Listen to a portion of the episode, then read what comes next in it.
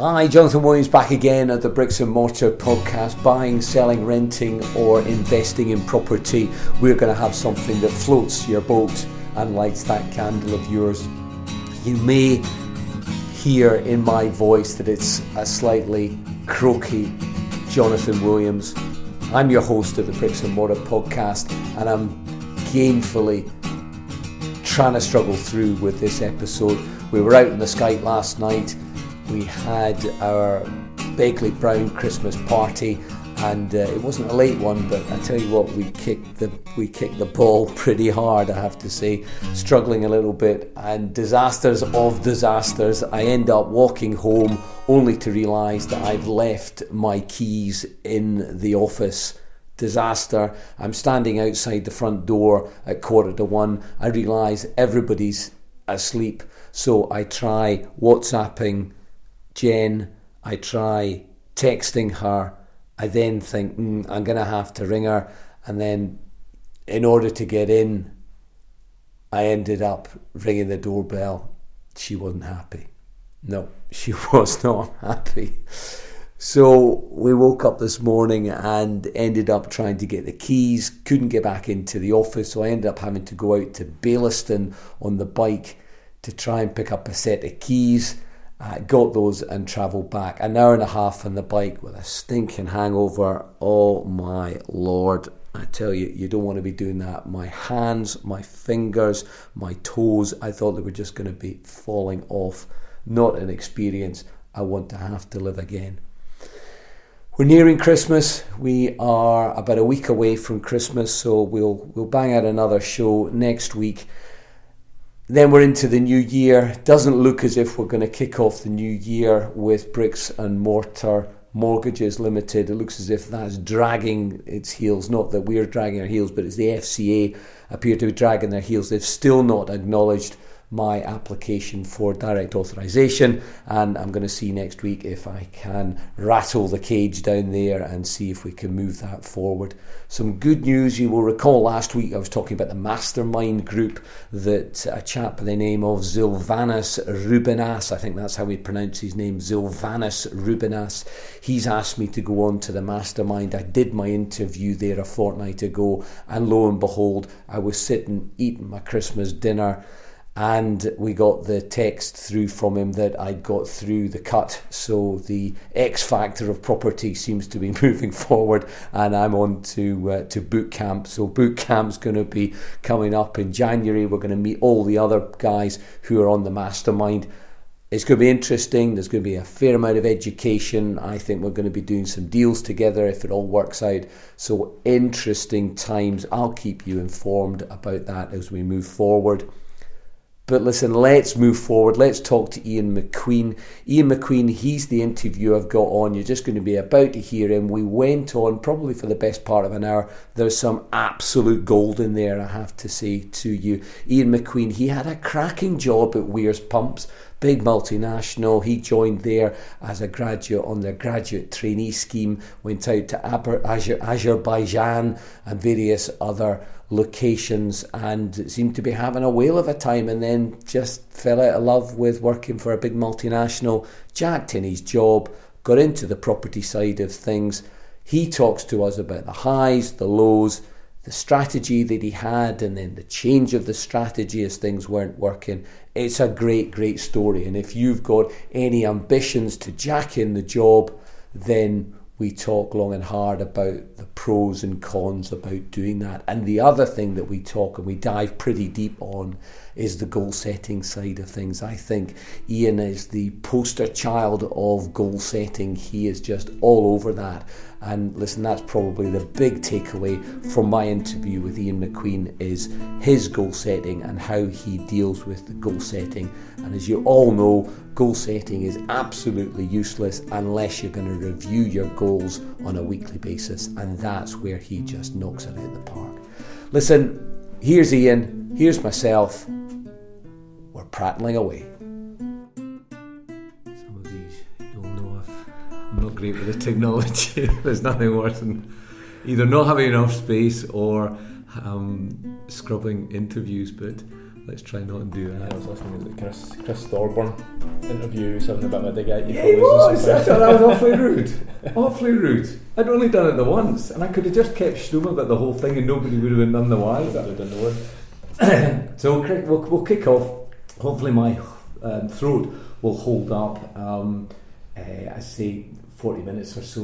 You can just um, cut the throat if Uh-huh. you're just getting up. Hopefully, that won't be the case. So, Jonathan Williams back again at the Bricks and Mortar podcast. Good to have you on board again. And I tell you who we've got on board this afternoon for your delectation is Ian McQueen. Now, Ian McQueen, I probably met Ian back at one of the Facebook groups, and then you connected him with me, and I was looking for some people to come on and share their experiences. So I know that Ian's got a great story. So let's start off and, and introduce Ian. So Ian, how you doing? You all right? I'm good, thanks. well? Thanks, Jonathan. Thanks Good, good, good, good. So, background before you got into the property game, tell me a little bit about what you did, and then we'll we'll go on and talk about why you're doing what you're doing now. So, so yeah, I'm, I'm actually a, a mechanical engineer Okay. to, to trade. I am a chartered mechanical engineer. So I studied um, product design engineering at University of Strathclyde a few years ago, Okay. and went on to to complete a graduate training program with the Weir Group, right. who I then worked for for the next twelve years. Okay. Um, great company to work for. Took Good. us to um, lots of different places. Um, we worked out in Azerbaijan, Baku, for four and a half years. Okay. Um, so I ran a small service centre out there. We'd employed about 26, 26 people And did there. you go out there for sort of six months at a time, or were you Well, based out there? So, so initially I went out for about six months. Right. Um, that was the plan. Um, I was on a kind of rotation basis. It was six weeks on, two weeks off. Right. Um, ended up staying out there for four and a half years. So, Wow. um, and that was just be- because of the role. I mean, you because of what single? Single at the time? Yeah. So Yeah, actually, okay, yeah. so- So I spent two years out there. Right. two and a half years, um, single out there, and then I met my wife, or my now wife, Uh-huh. Nikki. Um, so Nikki's also from Scotland. Um, she was out there working. Most people out there, most expats work for BP, so they were operating a lot of the, the assets out there. Right. And Nikki was working for BP directly. She was employed um, at their international school. Okay. So I met Nikki out there, kind of halfway through that period, and then we spent another kind of two two and a half years out there together. All right. So you're a smart cookie. You've got uh, letters after your name. You're working for a big multinational. You've probably got some great works pension in there. You're probably getting paid a good shilling to go out there. Um, why did you decide? You know what? That's not for me. Was there a moment you, that you thought? Was there a decision that you made? Tell me a little Yeah. bit about why you just jacked that in. So, I guess we, after Azerbaijan, we, we'd had enough. I mean, Azerbaijan was great, it was great fun, but it had a, a, a life, A shelf life. shelf life. Yeah. Um, so after Azerbaijan, we, we, we, we, we came back to Scotland. We, initially, we were going to go to Dubai, um, which was, would have been a great opportunity for us, but various things happened. We decided, no, we wanted to start a family. We, we were engaged by that point. Right. Let's come back to Scotland. So we came back to Scotland and I took on a role in, in research and development back at University of Strathclyde. So I went from a role where I'd been the main point of contact for BP. Mhm. We were responsible for maintaining all the pumps in, in the Caspian region. Um, some of those pumps are kind of production critical. so Yeah, you can imagine a some, of the, some of the job. platforms out there were capable of doing 250,000 barrels of oil a day. So it, oil prices back then, $100 a barrel if you end up with lost production Yeah, yeah, because yeah. of a pump. And some of the pumps we were maintaining had the opportunity or had the capability to shut a platform down. Yep. So Well, that has a huge effect because they're talking about the Forties field where they had to close that down, and there was a change in the oil price as a result of that. Mhm. So, I mean, huge pressure to be dealing massive, with. massive, especially in a region like, I mean, they, they had, you know, the North Sea's got hundreds of fields, Yeah. hundreds of platforms. Yeah. In Azerbaijan, we only had a handful Mhm. of, pl- of platforms, but they were capable of doing, you know, 200, 250,000 barrels of oil. So Wow. it was a huge, you know, it was a huge deal. Uh-huh, uh-huh. Um, t- touch wood, it, it was very rare that we would end up in a, a shutdown yeah, yeah. position because you always had three pumps, or you usually had three pumps, Uh-huh. and two were duty and one was a standby. Right. But even if you got to a case that you had the standby pump Mhm. running because you had another pump down, Yeah. the platform's still producing, but there's still huge amounts of pressure because everyone started to get get um, itchy Yeah. feet. You know, the possibility of losing production. So you've come out of Weir, you're, you're back at university doing a research role. Yeah, You've obviously come from a very high pressure role to maybe something that's maybe not as high pressure, not so time critical, um, and maybe you're not in charge as you once once were. yeah. So yeah, no, absolutely. I mean, for me, and a, a lot of maybe some of the listeners will know me, and, and I'm very quite a practical, hands-on guy. Mhm, So mhm. running a service centre, dealing with guys offshore, we were responsible for overhauling these pumps to come back to research and development, which is more theoretical. It's longer term projects. Your Yeah. projects were typically three, four years and could go on longer. Uh-huh. Um, so I, I ended up not enjoying my job as much. Um, by that point, we'd came back to Scotland. We'd bought a house in Bearsden, which we renovated. So that kind of got my, my appetite going for property again. Mhm. Um, we had our first baby in 2013, and then we had Ollie, our second child, in 2015. Now, Ollie was born 11 weeks premature, Right. so 2015 was a fairly tough time for us. Mm.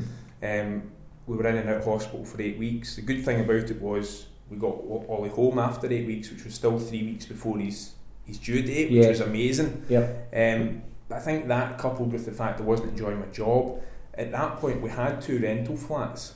So I bought a flat in 2002 with a friend when we were at uni. Right. So we saved up enough to get a deposit for Yeah. a, a three bed tenant flat in Dennistoun. Okay. I think we paid about 60,000 for it, just off the Alexandra Parade. You Yeah. know, probably going for 140, Mm, 150,000 these now. Yeah. So I guess that was probably my first joint venture, long Mhm. before I knew what a joint venture was. Okay. So we, we done this joint venture, we bought a flat, we renovated it in our third year at university, which looking back was a bit crazy. So did you Um, stay in the property yes. at the time? Right. We had a room each, and then once we got it renovated, we rented the spare room out. Okay. Yeah.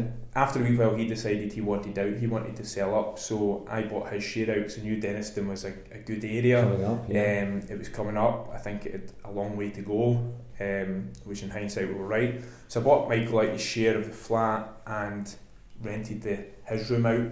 and you were still staying in I the was property. still staying there, Okay. yeah. Um, then went away to work, kept a room on in the place, Uh-huh. rented rooms out to friends, and, and Yeah. that was how I kind of got involved in the Okay. rental side of things.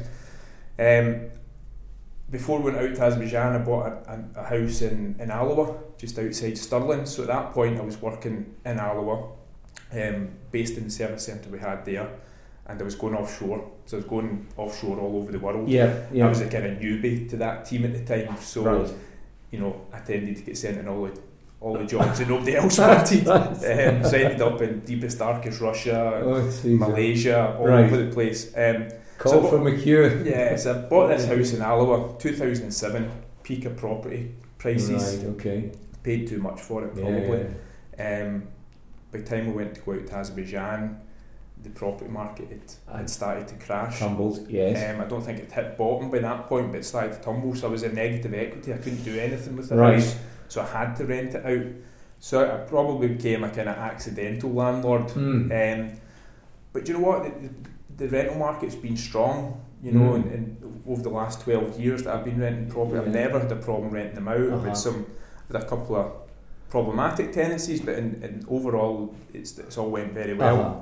So you've got so you've got skin in the game. You're not enjoying your job at, at Strathclyde, um, but you've got two kids. You've got one mortgage and then two buy-to-let mortgages. Surely the sensible option is to say, you know what, let's just keep doing this. Uh, maybe add a few more, Yeah. and then the tipping point will come. But you decided not to do that. No, you're, you're right. You're right. So so at that point, I'm thinking, right, I've got two properties. My strategy was to pay the, the mortgages down, and at some point, I would have these two mortgage-free assets. Yes, almost as a pension. Yeah, exactly. Okay. What to do something with. So at that point, I'm thinking, but I, I'd went from working as a field service engineer where I was earning good money, working out in Azerbaijan where we were earning good money tax free, Yeah, yeah, to coming back to Scotland, to start paying tax. My wife wasn't working because we had the kids. We had a big mortgage to pay now, two kids, and suddenly our disposable income had, had shrunk. So I thought, well, actually, if at any point I'm going to need money, it's now. It's not when I retire. Hopefully, it's yeah, now. yeah, I understand So I changed my strategy and I thought, right, rather than paying the mortgages down, let's start to let's start to raise money and let's start Out to of the grow the buy to let portfolio. Yeah, So I can remember sitting down my a spreadsheet thinking, right, how many would I need to have to replace my income? And I think at the time I thought if I can get to twelve, that would be enough income to say, right, I'm going to jack my job in. right. And the next thing I done was I thought, right, how did I get to twelve buy to let flats? And I remember in my you know my thinking at that point was reinvest the money that I make from the flats and re um, invest that into more flats. Yes, And I think my initial calculation was like five or six years to get to twelve flats. And I thought that's a long time. So Mhm. at that point, I started to And this is when? This is you're still at, the, at Strathclyde Uni 2000 and What? two thousand and fourteen, probably 2015, 2015, right, right, 2015. okay, Um, so I started listening to podcasts, probably why I'm here today. right. And I think probably the initial two that I started listening to was Rob Moore at Progressive Property and Yes. Mike Stenhouse at um, Inside Property Uh-huh. Yep. And Mike, similar to what you do, he brings people in who, you know, have done something interesting and he interviews them. Yes. And I got a lot of inspiration from that, you know, because at that point I was thinking, you know, can I add a few buy to let flats? And then I'm listening to people who have built up multi million pound From, portfolios. who from nothing, because we've all got to start it somewhere, somewhere, Yeah. and that's with nothing. Yeah, Um, and it's just how much you want to, you know, how much of a, an inspiration it is to be self-sufficient and go out on your on your own. And Yeah. clearly, that must have been a huge absolutely. desire of yours to do. yeah. Okay. So I got to eight. I got to eight, eight rental flats over between uh, over about a year. I, I brought in another six six flats. Right. Got to eight, and at that point, I really wasn't enjoying what I was doing at work. But that you know, it continued to, to kind of get worse, Uh huh. and I And how really much how much time was that taking? Your eight flats? Did you rent? You obviously rented those out. Did you use a rental agency, or were you just doing I was that doing it all yourself? myself. I was. It That must have been a stress, it though, was, was it was it? crazy, yeah. Yeah. I mean, I was, I was, I was working my lunch breaks. I was going to meet people on my lunch breaks. I was going straight after Uh-huh. work to do viewings. I was working weekends. I was working nights. A lot of the flats we brought on, we, we renovated them as well. So I was managing Jeez, refurbishment. So it was So- crazy, yeah. Was, So you were working Mhm. d- at the uni, and then you were working on the flats, and you were probably there would be no time to do anything else. That was probably just your life. Yeah, no, absolutely. And then hindsight, although that's probably got to a stage where you thought, you know what, I've got to do one of two things, Yeah. and the thing that you decided to do was jack in the job. Do you reg- do in any way? Do you regret that? And do you think, you know what, if I'd taken on an agency to look after those, I could have possibly done both. But if you were so hacked off at your job, Yeah, no, I, I don't regret it at all. Um, I, I- do, I do fear for you know. You see a lot of people coming into property and, and striving to become full time in property, and Mhm. actually, if I'd stayed at Weir's earning the big salary and continued to reinvest the money into flats, I could probably have grown the property business. yeah, You know, certainly buy let flats a bit quicker, but no, for me because I wasn't enjoying the job so much, yes, it was the right thing to do. Um, yeah, it's probably slowed down our portfolio growth um, because now a lot of the money that we get from the flats is, is what we live on. survive Yes, on. yes. Um, but no, it was the right thing for me to do. Um, you know, it, it- purely because I wasn't enjoying my job as much. But what I'd say is if you are thinking about going full time in property, if any listeners are thinking about going full time, if you're still enjoying your job, don't don't do it too quickly. Uh-huh. Don't do it too quickly, definitely. You, you meet, or certainly I've met a lot of people, um, and one of the reasons why I'm doing the mortgages predominantly now is because I just got so fed up with the legal side of things. Um, and although I've not gone and have no intention of going full time in property, um, you know, I had a very good job um, in the in the law. I could have left that particular firm and got another job, but I just thought to myself, you know what, I got this opportunity. I'm now 47, 48. If I don't decide to do something different, I'll end up never doing that. And that's the last thing I wanted was to have that regret. Mhm, mhm. But for you, it was very much you just hated your job to Mhm. such an extent that you, that you thought, you know what, the side hustle that I've been doing, I can make that work. Yeah, yeah. And what did your wife say? Yeah, she was she was supportive. She was supportive. She was behind me. I think she sees. Is that politically correct supportive, or is that really a proper supportive? No, she was. No, she was definitely. Um, I mean, she, she she, she could see what we'd done. She she Yes. seen that we had a track record. She knew what I was. She knew that I'd renovated our own house. With you know, we'd renovated flats. We'd maintained Mhm. the flats throughout Mhm. the time. So she knew that I could do it. Um, and as well, you know, a lot of my background in Weirs, although it was completely different, process was the same. Project so we were refurbishing Yeah, large industrial pumps. The, the guys that we were using for the refurbishments, the guys in the workshop, the guys offshore, it's the same guys that we get to renovate the flats. uh-huh. So, so no, she, she was behind us. and did was. she look at the numbers, or did she just say, um, "What do you want to do? You want to do this? Is it going to work?" And you say yes, it's going to work, and that's it. Or did she say, "Well, that's all very well, but you know what? I'd rather just see the numbers because I want to make sure that there is going to be some food on the table at the end of the month." Yeah, Nikki didn't. No, no, No. Nikki didn't. Nikki's not um, not really into the numbers. No. So I, I, And can see why sta- I can see why somebody would want to do Uh-huh. that. And at any stage, Uh-huh. did you think, "Oh my good God, what have I done?" There's, there's been a couple of times, yeah. There- There's Okay. been a couple of times. I think probably what I failed to realise is that when you're out in business yourself, you're not getting that big paycheck at the end of the month. No, So there's buck a big, stops with you. there's a big piece in just knowing where you are financially, Mhm. but also so what we do now is um, the business we set up. We, we kind of specialise in managing complete refurbishments, both our own flips, but also for other landlords and investors. Yes. When we're doing that, you, you we'll, we'll typically do it in kind of stage payment basis. Mm-hmm. You know, maybe a third up front, a third during during the middle, and then a third up the end. But the Yeah. third up the end is your profit, so you're not really getting paid or remunerated until the very end. Yes. A Yes. project can be, you know, anything from kind of six, eight weeks if it's a full refurbishment. So, so yeah, I, I maybe hadn't thought about the, the full implications of the cash flow and just when money would come in, and also Uh-huh. knowing just where you are financially. And Yeah. cash flow with the business side of things is absolutely king because if you haven't got money coming in, then it's very, very difficult. Very difficult.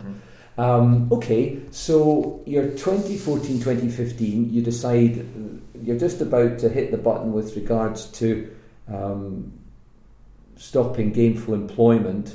Um, and what was your business plan? What was your strategy? And and has that strategy changed Mhm. since you you, you started? Yeah, definitely. So the idea I had initially was to offer complete refurbishment or complete maintenance solutions to homeowners in and around Bearsden. So we would come in, we would do a kind of home inspection, we would then Mhm. offer maintenance contracts, everything from we'll kind of come and cut your grass to we'll do everything for you. Right. You know, all centred around this yearly home inspection. So Okay. we'd go out, we'd check the roof, we would, you know, um, know, almost do a small survey, and then we would make any recommendations. But as well as that, we could maintain the gardens and hmm whatever it is. That Yeah. They, they And this was on any property. This wasn't specifically. Um, you hadn't specifically identified buy to lets. It was just a no, and I property think that- business. I think our idea at the time was this would be kind of homeowners in and around Bearsden, Okay. people with a bit more disposable income who Yeah. can maybe pay for that service. So that's what we kind of started to push it first, and whether it was just my lack of marketing experience or what, but we didn't get much feedback. Mhm. Um, at the same time, we were conscious that we had to earn money. We had to bring money in, and at the same time, we had we had been in a, a property training course. I'd been to network meetings, so I'd quite a big network Mhm. of other landlords and investors, and people started to come to me. They were seeing that I was doing own refurbishments. They were seeing that we were starting to do their own flips. People come to me saying, "Would you manage this for for me?" So I seen an opportunity there. Right. You know, there's there's a lot of people going in these proper education courses now. They're coming out. Um, they are working full time as I was. hmm Um, they're not looking to take on the management of the refurbishment. So I Yeah. seen an opportunity there to really Sure. help and support these people, and that's probably how we ended up down the path of doing refurbishments for other people. Right. So it's morphed into that. Then. Yeah. So what kind of marketing did you do at the start to try and uh, for the first iteration of the company? Mhm. What marketing did, did you do? Um, was, pretty limited to be honest. We got some flyers made up. Yeah. Um, we, we distributed those around um, kind of Bearsden. We we, we built a Facebook page. We started to do some some social media campaigns. Uh-huh. Um, we've But- done a, a- an elf on the shelf campaign last year. So Oh, the right. little, little, little elf that you see running around people's houses. Yeah. We had them out doing different kind of home maintenance Okay. um, work, and we just weren't getting anything back. Um, And and and how galling is that? I mean, I've when I started with with Begley Brown and doing the mortgages, and we do marketing. And if you've not got any understanding of marketing and no experience, and you haven't been trained, it is quite galling when what you think doesn't work. But you think, well, why that should work, and then you actually start delving a little bit deeper. And as far as flyers are concerned, it's not that you just do one set of flyers. You've got to do flyers every week for like 12 months. Yep. And then, even then, it's such a small percentage that you think, goodness gracious, had I known that, I wouldn't have even bothered myself. yeah. Um, and then with the, the social media, you just think everybody's over social media, so all you need to do is a website and, and off you go. But it's not, it's hard work. Marketing is hard work.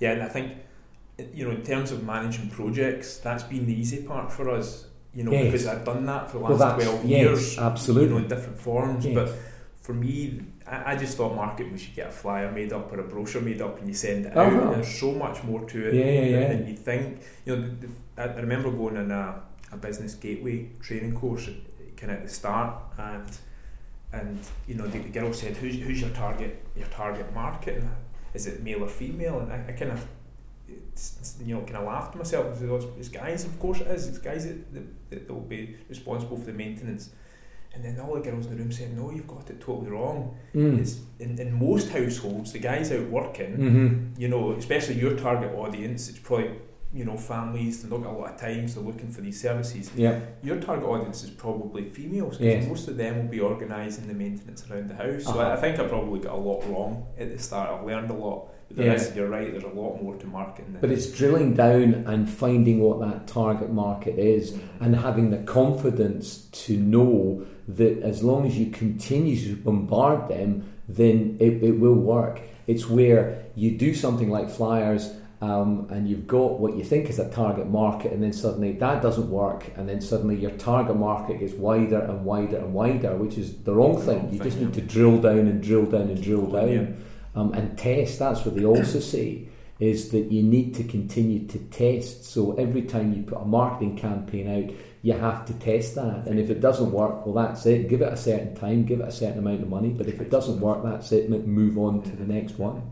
I think they say that you used to visit something like five touch points before before you might be in, in the chance of getting a sale. So Yes. somebody needs to have seen your name sort of five times. If you send the flyer out once, it's put in the bin. Uh huh. Because if you kind of keep repeating that and they see the name over and over again, Yes. then it's the point where they say, ah, okay, we're struggling to keep the, the, the house maintained. Uh-huh.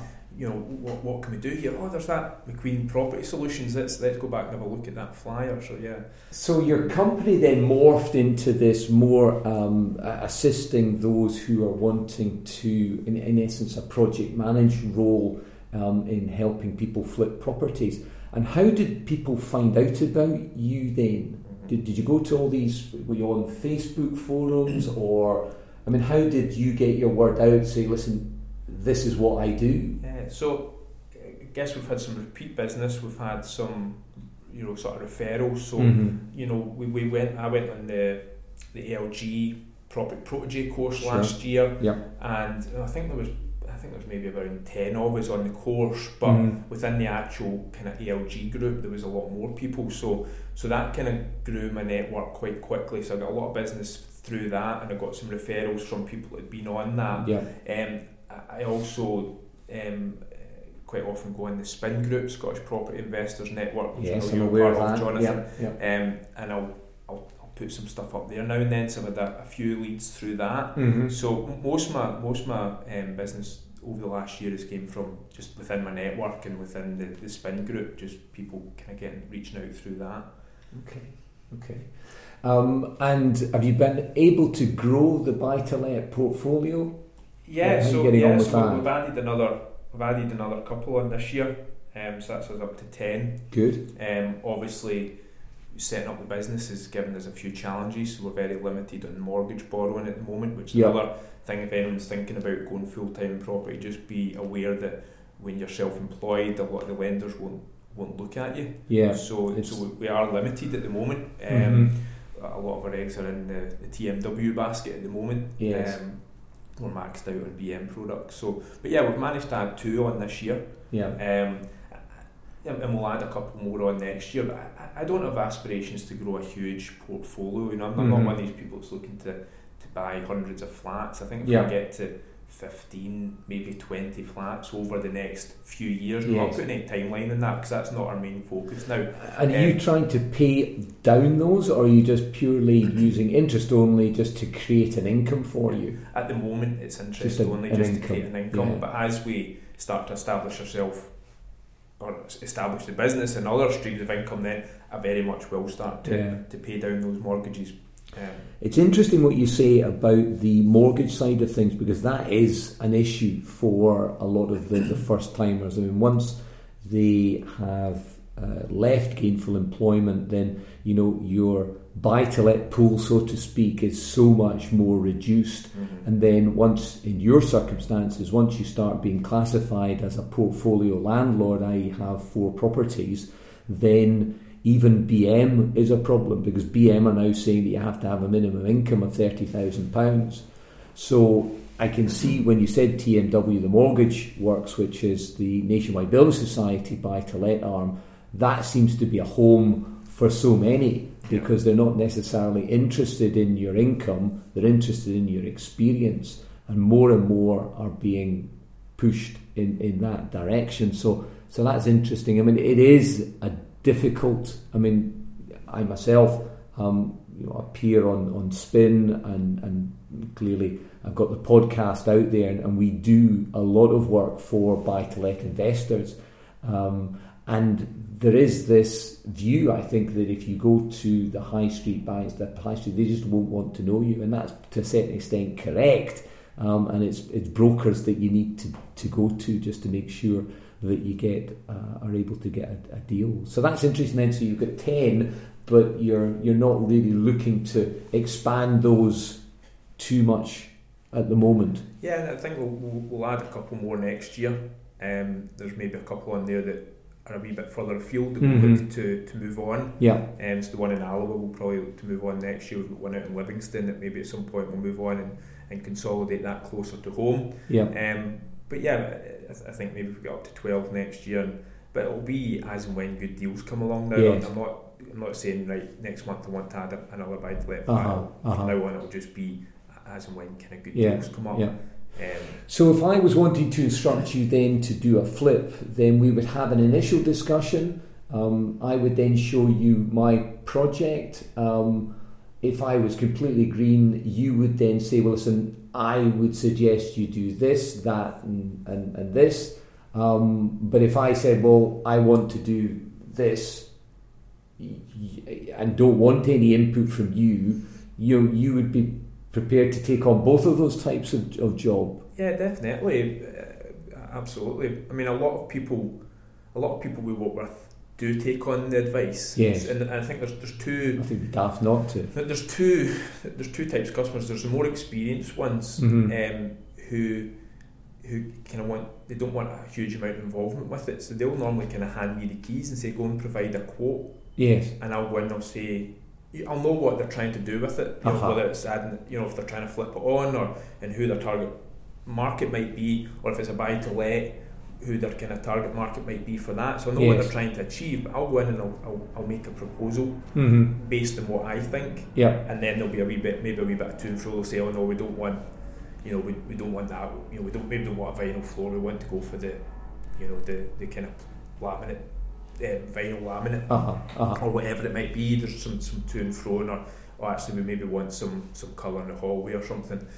So, and the other is the kind of newbie in, in, investor, someone's looking to get a bit started. They maybe have got a bit more time, Mm-hmm. so they'll maybe want to put a wee bit more into the design. They'll come to me and they'll say, right, we want to do this and we'll do that. In, which case that's fine, but quite often I'll say, well, I maybe wouldn't do that. Don't Here's why. personalise it. You know, I think somebody recently came to me and I've not seen the property yet, but they're saying, no, we want to do this, we want to do that. What's your thoughts on that? And one of the things I want to do is tile the bathroom floor. And I'm saying, you know, if it was a high end West End flat, maybe, but for where your flat is, I would probably just go for vinyl because two things: any movement, you end up with cracking the Uh-huh. tiles. If the tenant drops something in tiles, they end up cracking as well. Yeah, And it's going to be a lot more expensive than just a bit of vinyl. And some of the vinyls now, they're good quality, they're, Yeah. they're a lot cheaper, Yeah. and they look good. uh huh. Yeah, look good. So yeah, it, it, it, we do give advice as well as. But yeah, at the end of the day, it's, it's the client's project. Mm. So if they want to go with something, then fine. Yeah, That's up yeah. to them. And so what you're doing, I guess, is you're taking away the hassle factor. Um, you're you're um, the the person who's paying you then doesn't ha- doesn't have to put in that time, um, and it should be relatively cost effective for them. Yeah. Yeah. Yeah, yeah. I mean, one of the things we do is, um, well, first and foremost, we've obviously got trade accounts with all the major suppliers. Mm-hmm. We also got, you know, good relationships with a lot of trades, a lot Yeah. of contractors. We get um, sort of preferential rates. But one of the ways we kind of keep the cost down is we'll try and use um, general labourers for the kind of strip out, um, you know, stripping wallpaper and all that sort of stuff. Yeah. And, and that kind of keeps the cost down a wee bit because obviously there is a bit extra cost because we are managing it. Mm-hmm. But, but I think overall it doesn't work out too much more expensive. But yeah, a lot of investors like the fact that they can hand us the keys and, and we can, kind of can do everything. yeah. Um, Yeah. To the extent that if they're going to rent it out, we can do the, um, you know, the heats and smokes. We can do the the a safety check for them. We can provide them with an EICR, the Legionella's assessment, all that good stuff as well. So when we hand the keys back to them, it's ready for them to put it. They're the all good to go. Yeah. Interesting. Now, you mentioned the ALG and the, the property education side of things.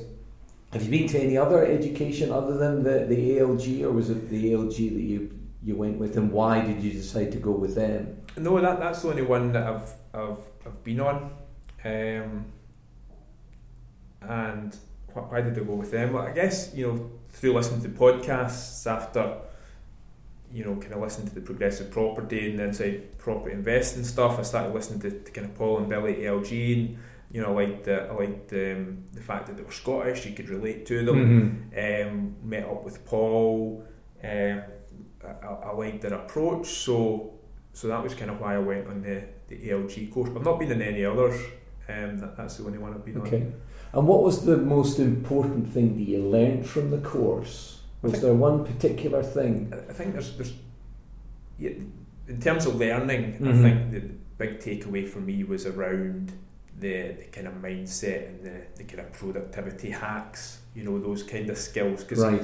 the, the good thing about the LG course is not just about property. It, you know, they do cover you know marketing, um, mindset, and all that good stuff. And Yeah. and you know, in, in terms of increasing your own capacity, that's just as important as as, as anything else. So for me, I think that that was a big takeaway. Um, and um, as well as that, the other benefit of it was just kind of growing your network. You know, in, Mhm, in terms of what I invested in the course, I've made that back multiple times over Yeah, just through yeah. the through the business we've had in the last year.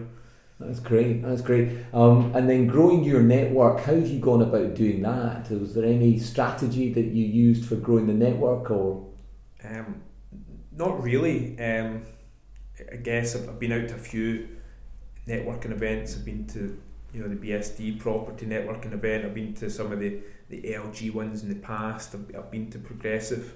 Um, they're all good. Mm-hmm. Um, spin, you know, I, I connect with people in Spin, either people who are posting something that's of interest to Yeah. me, and vice versa, people connect with me after I've, I've Uh-huh. posted stuff. And one of the things I do now, which is which I found worked quite well, is actually on a Friday morning. Um, I, I try and get up early. I try and get up at five o'clock every morning. But on a Friday morning, what I do is I get up and I leave the house, um, and I go down to the retail park at Drumchapel. First of all, I'll go to McDonald's because that's the only one that's open at that time. um, Right. I'll grab myself a coffee and I'll read my book for an hour. because I like, I like to read, but I find that I don't read enough. So Okay. that's that's time to go away, get out of the office and, and sit and read a book.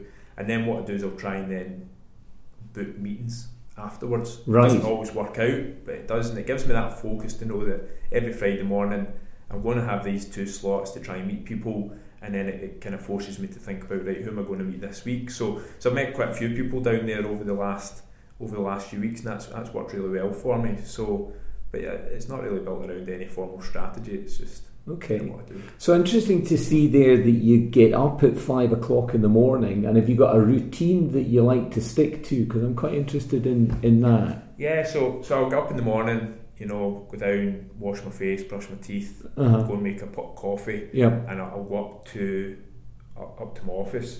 Um, the first thing I do is uh, you know I've got a kind of a vision board. It's actually kind of a slide deck that I run through, and it's just you know what am I trying to achieve, what's my goal. So I'll run through that for Okay, a and- couple of minutes. And and is that so? You've got the vision board there, which I presume is some sort of whiteboard, or, or and is that weekly goals, or is Um, there monthly goals behind that and yearly goals? So I do have I do have kind of five year goals, one year goals, but the, the vision board. uh, I'm not sure I've nailed the vision board yet, if I'm honest. Okay. Um, but it's really just a set of slides with things that I want to. It has got my kind of um, high level goals for the next year, um, Right. and then it's just got things that that I kind of want to be thinking about as well. So. Um, you know where I want to go, where I want to be. So I'm not Mhm. sure I've nailed it yet, but I think it does work. And Yeah. you're just sitting down, refreshing that. What am I trying to do? Oh yeah, right. And uh, what the benefit I see from it is, so one of our goals for next year is to is to try and do twelve of our own developments, twelve flips next year. Right. The challenge for me at the moment is sourcing the property. So just sitting down and looking at those goals each morning, it just refreshes your memory about what the kind of big ticket things are that you need to be doing. hmm Um, so I, I, do find it quite useful. So have you written down all of your goals, or are they just in your noggin? Yeah, no, I've, I've got I've got them written down. Right. I've got Okay. them written down. I've got my five year plans are probably a wee bit sketchy. Probably need a wee bit more development at the moment. But I've got quite a clear, or I did have quite a clear one year plan. I'm about to refresh it for Right. 2018. So if you've got your one year plan, how do you then go about putting things in place to ensure that you achieve those goals in that in that one year? Is there Yeah. anything specifically that you do? Well, I take the one year plan and I then set kind of 12 week objectives. So Right, I'll, I'll look okay. kind of 12 weeks ahead and I'll set objectives for those 12 weeks and I'll have them written down as well. Right. And then every week I'll review those. So then, usually over the weekend, I will review my past week first of all, see Uh-huh. how have I done? What was what goals did I set for last week? Yeah, How have I done yeah. against those? What what went well? What didn't go so well? Uh huh. and what do I need to do differently next week to overcome that. And then I'll sit down and I'll plan for my next week. So I'll run through the 12 week plan. I'll say, right, what do I need to be doing this week Yeah. to achieve Yeah. my 12 week goals? And then obviously that rolls up to your one year plan. And I'll then set goals for each day. So every day I've got a goal and I'll get up in the morning. After I've looked at my visualization board, I'll spend five minutes pulling together a plan for the day. And I've got a wee template for that. And one of the things is, right, what's my big weekly goal? Do I need to be doing anything to achieve that? Yeah. And what's my big daily goal for today? Right, how do I go about achieving that? I find that quite useful. Yeah. You are the poster child for goal setting, and that's fantastic. I try and I try and do something similar, um, and I'll show you when, when we finish the interview. I'll show you my sort of vision board that I've got, um, and what I try and do is run by. I don't know if you've heard the book, The One Thing. I'm not heard of Um, so the one thing is very much similar to yours. You've got your five-year goals. You've then got your yearly goals, and then what they do is they break down the yearly goals to monthly goals and then to weekly goals. And they've got something called a four-one-one. So they will then choose between pe- you've got personal goals and business goals, and you'd only maybe choose four or five personal and business goals per week Mhm, mhm. And then prioritize those.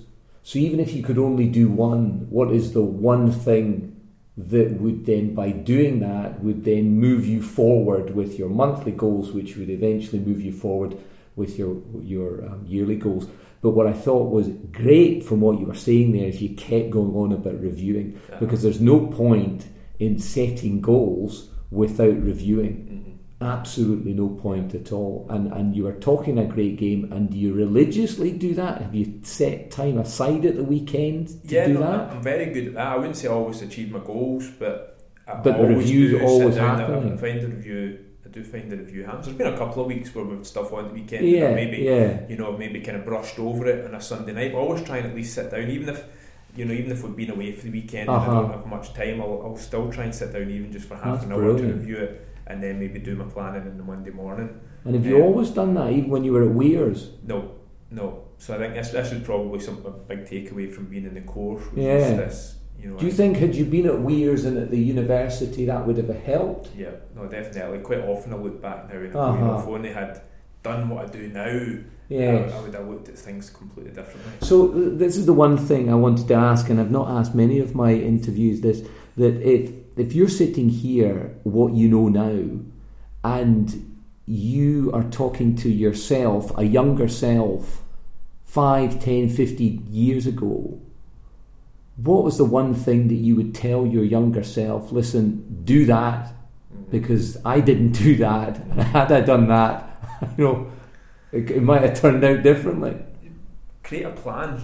Create a plan, but go and take some You time think out that's and so think about it. Uh-huh. And you know what? Lots of people told me this. You know, lots of more senior guys always kind of gave me some feedback. You know, you need to create a plan, and and I think where uh, and I tried. I did try when I was working. I think where I went wrong was I always kind of felt as if I should be building the plan around what I was doing at work at that time. Right. You know, so if I was in a Not going into the future. not saying what do I really want to Yeah, do. yeah, so I yeah. was maybe saying, right, I'm in this operational role.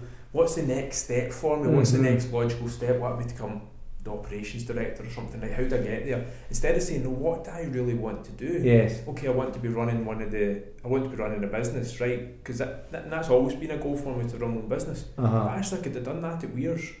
You know, Yes. I could have said to myself, I want to be running one of our businesses. Uh-huh, okay, I was uh-huh. running a service centre out in, in Baku, but I wasn't, you know, fully responsible for running that part of the business. Yes. You know, I was running the, the, the day-to-day running the service centre. But I think if I'd really sat down and been realistic with myself, said, I want to run a business, what do I now need to do? And it's about having an end, an end goal, Uh-huh. and then building back from there and saying, how did I get from where I am today to, to being that person, Yeah. to, to having that role? But you, you have to have that sort of 40,000 foot, foot level Mhm. To to come up with that. And sometimes when you're just at university and you're just plodding along in your job, you just it's quite sometimes difficult, I think, to see a sort of 40,000 foot, foot level. And it's only when you're, you're sitting here 15, 20 years later that you think, I now know what my 40,000. So maybe it, it's maybe you're lucky that if you do have that 40,000 foot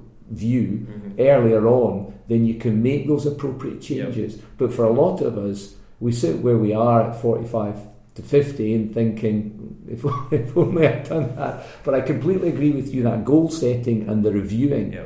is something that Yep. I, I think, and I've only done that for maybe 12 months, 18 months, and it's made a huge difference. It's got that you become com- more focused on what you're wanting to achieve, and a lot of the other peripheral stuff, you think, well, that's not driving me forward, that's not my big rocks. I guess it's that thing about 80 20, isn't it? That you have to identify the 20% of things that are giving you the 80% of the produce Yep. um, and it's identifying the big rocks. Yep. But again, that takes that takes time, and you have got to sit back, which goes then goes back to the review, the review side of things. Yeah, I'm reading an interesting book at the moment. Um, I read uh, David Allen, Getting Things Done. That's yes, a great, great book. Yeah, And that's more that. around this, this kind of system. Mm-hmm, Um, mm-hmm. I'm reading one at the moment, the Productivity Ninja. I can't remember who, who who that's by, but you know, it's one of his concepts is, you know, your, your to do list. You're never ever ever going to get through your to do list. You're Correct. always going to have so much to Uh-huh. do. So it's not about, you know, it's not about scheduling what needs to be done. It's about scheduling the priorities, getting Yes. the important stuff Yeah, done. yeah. And, and that's so true because you know. And that takes time though to identify. I mean, to do list is dead easy because you just regurgitate what's in your head. Mhm. But then what you've got to do is prioritize that, but prioritize that in a way that is going to allow you to achieve the, the goals. So, You need to have the, the overall goal yeah, where yeah, you're trying to head, and then you, you know what your priorities are because you know what you need to do to get there. absolutely. So I think it's about having that vision of where you want to go is, is the, Yeah. starting block. Uh-huh, uh-huh. Um, but from what you were saying, the old lags at, at Weirs told you told you that. yeah. Um, mentors. Let's talk mentors. Um, anybody at Weirs that you know took you aside and said, did they have a mentor program at Weirs? Yes. So, um, I was on the the MPDS scheme, which is Monitored Professional Development Scheme, which is the route to get chartered with the Institute of Mechanical Engineers. Mhm, As mhm. part of that, you need to have a mentor. Right. Um, and so I had a mentor through that.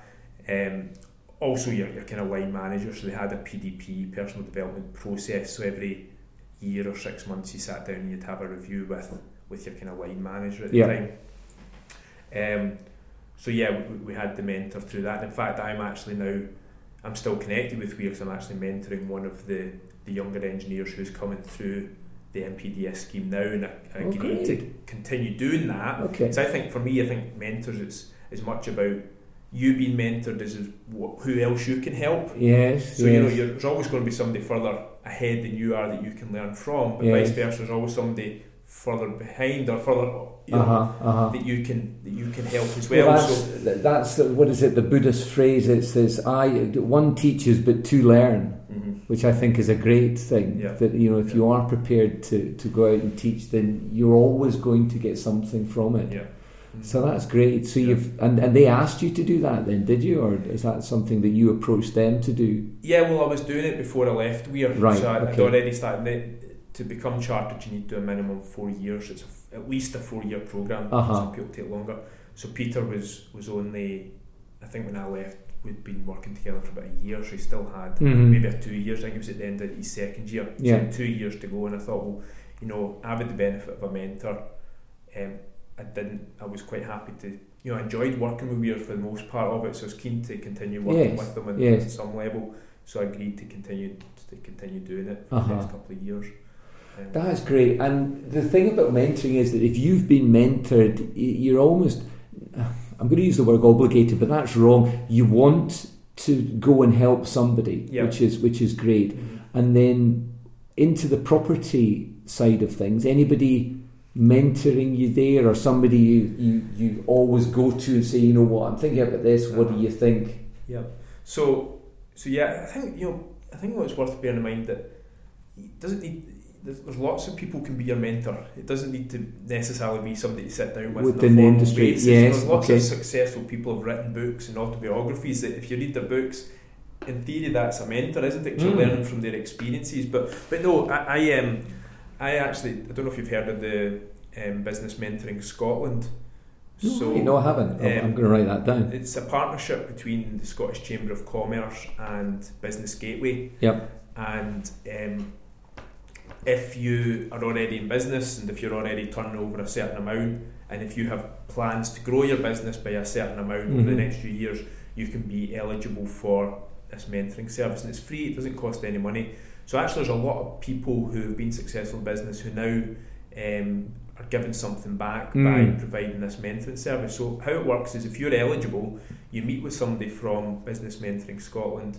They sit down with you. They they get to know your business. They get to know your current challenges, and then they'll say, right, they'll go away and they'll say they'll come back and they'll say, here's three guys who are on the mentoring program, um, who we think would be A good fit, a benefit to your business, Right. whether that's because they've got experience in something that you've got a particular challenge with, or whether Mhm. it's because they've gone down a path similar to yours. Yeah. So they came back to me with three CVs of guys that had all been extremely successful in business. Some Uh-huh. had, you know, done property development. Some had um, built businesses up in, the, in amongst property. Yeah. And the guy that I'm now working with, um, who's who's now my mentor, has recently sold his business. So so he had established a business, property um, preservation business. At the time of sale, I think it was turning over over five million pound a year. All right. over eighty employees. He built this successful business. He Uh-huh. retired, and he was now. I think he's, he's working with a few different people. So Right. so I meet with him on a regular basis, and the the way that's kind of set up is it's not they're not there to kind of provide you with advice or, or guidance. They're not there to tell you how to run your business, but Mhm. they're there to kind of help you think through your challenges. So Yes. you'll sit down and he'll ask me, you know, what, so what's happening? What's your biggest challenges at the moment? And I'll start to talk through them, and he'll maybe give me just kind of pointers or things to think about, and it's That- really useful. Absolutely, that he will have had, no doubt, through his 20, 30, however many long years he's had building up his businesses. Yeah. That's brilliant. So that's called Business Mentoring Scotland. Yeah, yeah. Okay, I'll look into that. That's really interesting. Um, we touched on sourcing. I know you want to do your flips. Yeah. Um, how difficult is sourcing? It's a good question. Um, you know, it's certainly not easy, Mm. but at the same time, it's not difficult. And I maybe contradict myself a wee bit here. Okay. but I find that at certain times I find it easy to go and find a deal, it's, and I've, I've no problem, you know, finding Mm. the next deal. There's other times where I've maybe went a couple of months where I've been out doing viewings, I've been putting offers in, and I've just not been getting anywhere. And I think in hindsight, when I look back and reflect now, I think the times I've had the most success is when I've had a very, or I've been very clear on what my criteria is, and I've maybe had a slightly narrower search area. So I maybe said, right, I'm going to go and buy a buy to let flat. Um, you know, it's got to. I probably want something around the sixty thousand pound mark. I want it to be within a three mile radius of my home. Let's go and get something, and I find that, and then go and study the area. It's narrow enough that you can get really, you know, you can you can get, you know, you become an expert. Yes. You know, you get to know the, the area inside out. Uh-huh. Uh-huh. And, and then you know, you, you, as soon as the deal comes up, you know it's a deal and you can go for it. Where I've probably found it a wee bit more difficult is if I've if I've maybe been looking for, I've not been so clear in my, my criteria, and I've maybe been looking for a buy to flip Yes. um, in a wider area. I've maybe been looking for the buy to let within the three mile radius of my house. Uh huh. I've maybe been thinking, right, I want to get to know a few different areas a bit better, so I've been having a look there, and I just cast too wide a net, Uh huh. Uh and I don't get anywhere. Well, listen, that's where we're talking at the when we started the conversation about the marketing, about drilling down and being absolutely focused on Yeah. what your goal is, and that's clearly what you, you're saying there. That Yeah. it's you find it easier in sourcing when you have been really specific Yeah. as to what you're looking for. Wow, that's that's quite interesting. Um, and then, do you have any particular tips um, on how to go about sourcing? You know, below market value deals is the the is the buzzword that, that people use. Um, you know, the LG talk about the thirty five percent. Don't touch anything, and it's like thirty five percent below market value. Um, you know, to find that kind of deal, I- to me, that's like hen's teeth. Yeah. But you know, I'm not in the sourcing business, so um, I may be just I'm talking from outside. But to me, that seems awfully, awfully difficult to be able to do that. No, I think it is. Uh, I think those deals do exist. Uh-huh. They do exist, but they're few and far between from, Yeah. from my experience. Yeah.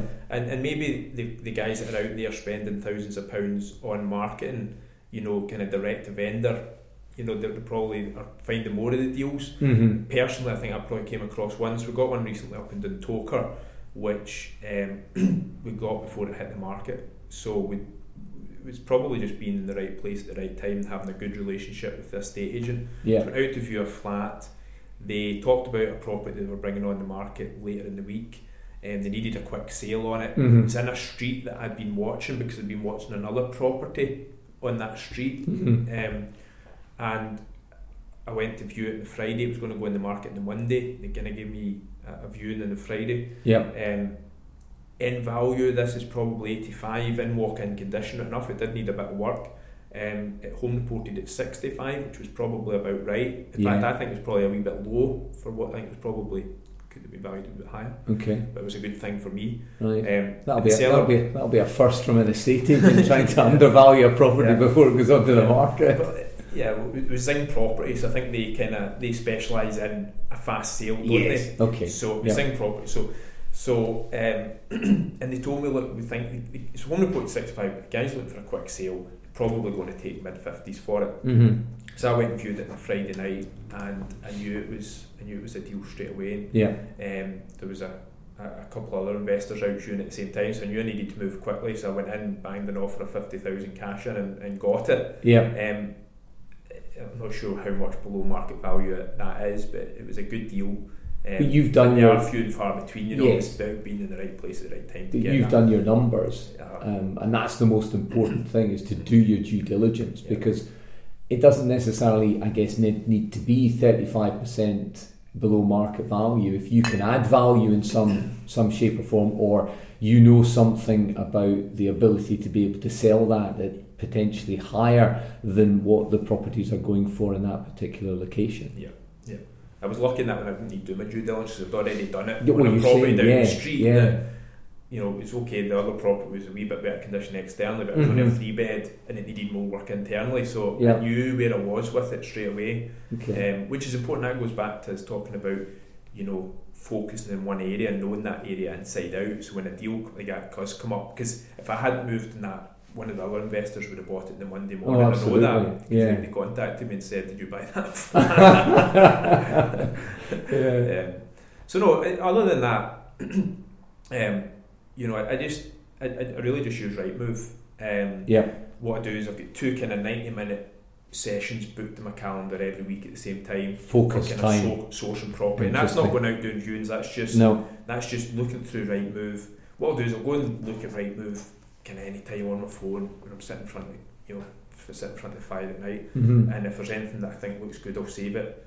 Um, and then I'll go back and have a look at what I've got saved the next day. But I've got these two 90 minute sessions, and that's half that time I maybe spend looking at Rightmove for new stuff, hmm and half that time I maybe spend doing a bit of research and due diligence on the stuff that I've already been out and viewed. Yep. Um, what what else to do? I always try and get the home report before I go and view a property. I think that's quite important.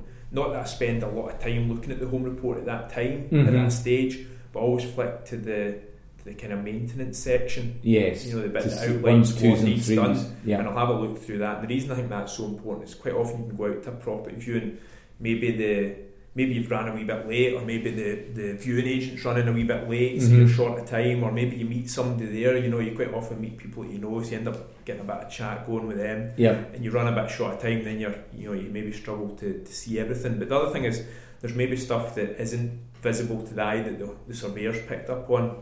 Higher moisture readings underneath the bath or something like that that you maybe want to have a wee bit more of a look Uh-huh. Uh-huh. at. You know, there may be some issues with the roof. Well, let's get back and have a wee bit of a study Yeah. of the roof. So I think it's important to get the home report before you go. Um, so, so, so yeah, that, that, that's about it. But you know, the other thing I do is I, I keep a pipeline of properties. So I usually find that after you view the property, there's two ways it goes.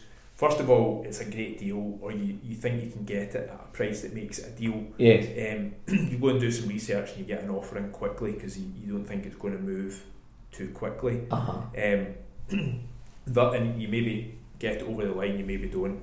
The other way it, it can go is you may and you maybe thought this before you go and view it. So maybe it's on at eighty thousand pound, but you think before you go, actually I probably need to get that for seventy thousand to make it a deal. Mm-hmm. Well, I would always go and look at them anyway because you never know what the seller's willing to accept. Yeah. You know the the list price is just the list price at the end of the day. Absolutely. So, so what I'll do with those is, if I go and view it, I go and view it to try and find a bit more information out. You know, find out who's the seller, why are they selling the property, how quickly do they need to sell Mhm, the property, and, and mhm. what are they looking to achieve. Yeah. You might come away from that and find out actually they're looking for eighty five thousand. So you think there's no point in going and putting No. in an offer at sixty five. They're looking for eighty five. So I'll stick it in my pipeline.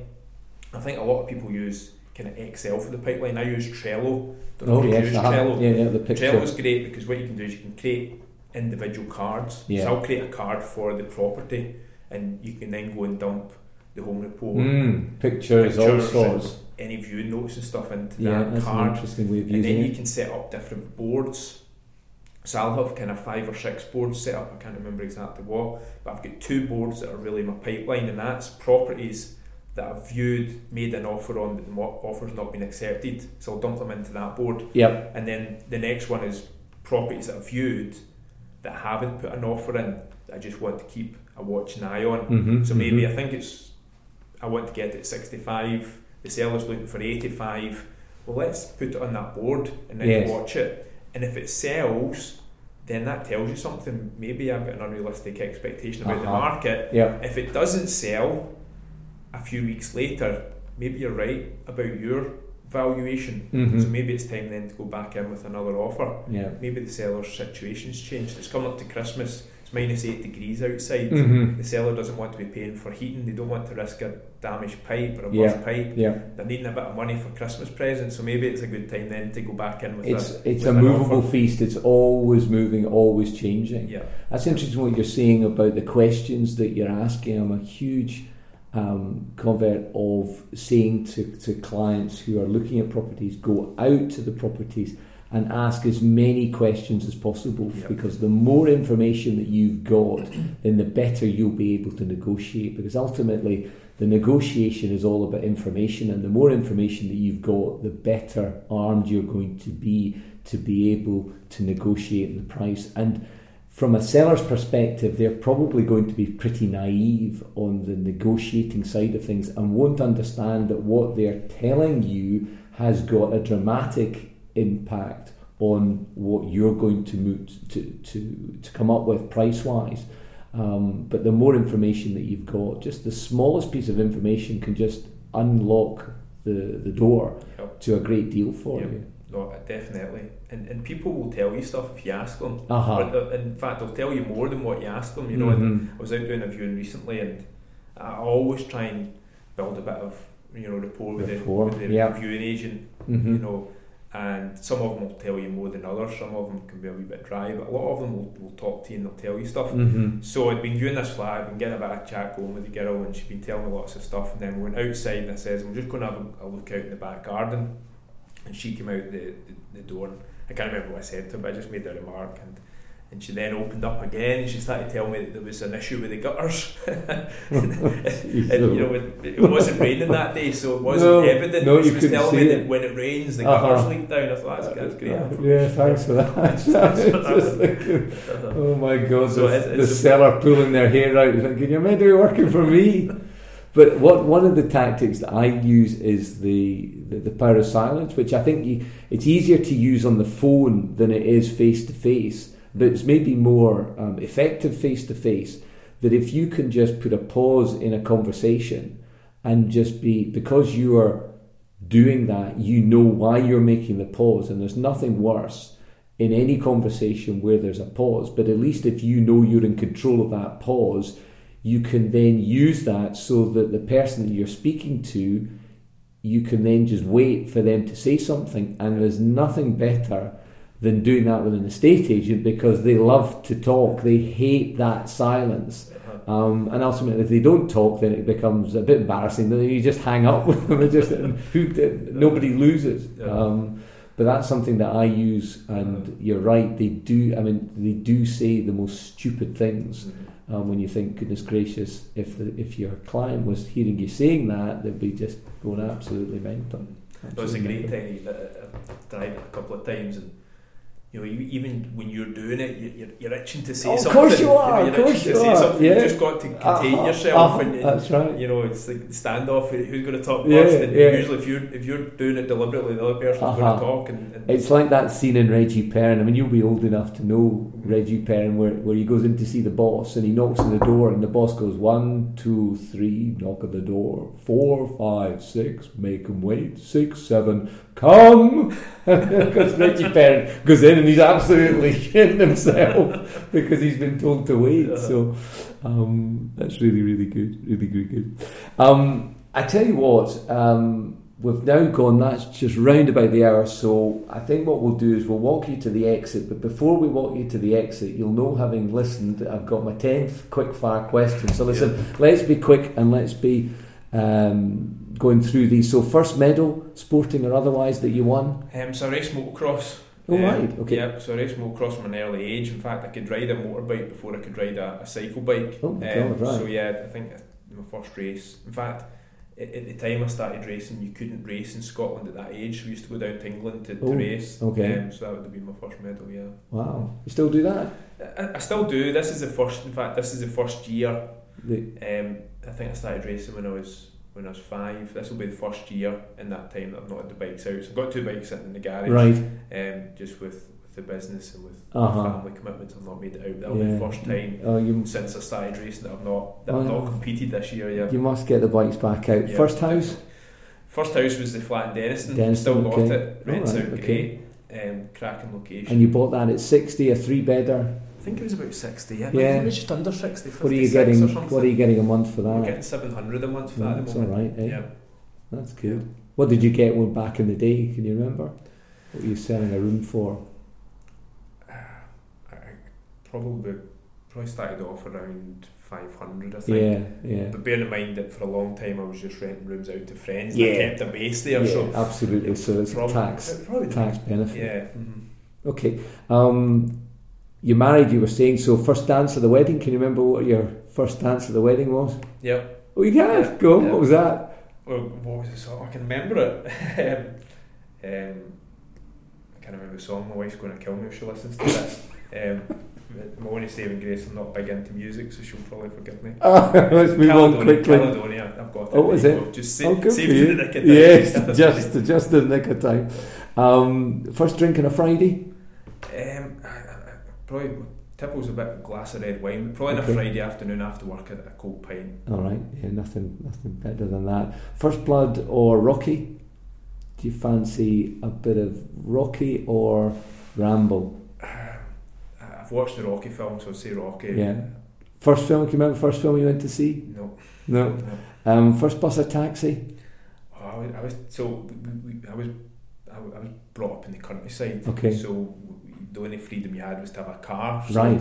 You know, as soon as I was seventeen, it was straight out got a car. I remember moving to Glasgow and starting to use use trains, and I was a nightmare. I made so many mistakes, which. Somebody uses trains all the time. You're probably sitting there thinking, Wow. "What did you do?" So the, the, the mistake I used to make was I didn't realise that two trains came onto the same platform. So I would arrive down to the train station, Central Station, I'd see the board, I'd see where I wanted to go, and I'd go and jump in the train. And it was only once we were kind of five miles outside town, I'm looking out the window thinking, I'm in the wrong train here. front and rear carriage. yeah, front, yeah. Oh No. no. Those two, the part trains front, kind of one, one after each other. Right, But right. The, the first train would leave first, Uh huh. Uh the second train would, would then leave after that. So it's quite often the two, one one Going would to go one place, places. one train would go Yeah, another yeah. place, and it was a hit a miss whether I was in the right one. Listen, I, listen, I've fallen victim of that, and I've only done that. That was last year. I fell victim of that, so don't feel too bad. So you mentioned about your car. First car was a A mini, a mini Austin Mini. okay registration number. Uh, it started with a J J105 ES. Okay, um, stereo. It had a it stereo. have a yeah. stereo? Yeah. I had some big. We used to cut out the parcel shelf, the back parcel shelf, and put six by nines. I never had like the subwoofer, but six by nines. You know, big, big I don't know what you're talking about. Sub by nines. What? There's speakers then, are they? Speakers, Right, right. yeah. Gotcha, gotcha. Um, and then final one is first amongst equals. That's all about books. What are you reading at the moment? I'm reading um, one of the Zig Ziglar books. Um, Yes. Selling. I, can't remember what it's actually titled. The Art of Selling or something it is. Right. It's good. It's quite a big one. Uh huh. I, I'm struggling with it a wee bit. Um, but but no, it's good. It's That's good. fantastic. Mhm. And anything I can help you with? What are you working on at the moment? Um, I'm working on just now, so we're just finishing off a, a, a development down in in um, Craigton area. Okay. Um, just finishing that off and really kind of winding down for Christmas, but gearing up for next year. Yeah. So I would love to see your vision board because Yeah. as, as I Well, say, listen, we'll I can you see the value through in that. it. I'm just not sure I've hit the nail on the head yet. So a Okay. wee look at that would be good. Good, good. Well, listen, thanks so much for coming in. It's been great. Um, have a great Christmas. And listen, we'll have to get you on and just see at the end of next year as to whether or not you've managed to get your, your 12 flips. Yep. Listen, if you're as goal oriented as you say you are, you shouldn't have any problem at all. I'm smashed. Thanks very much.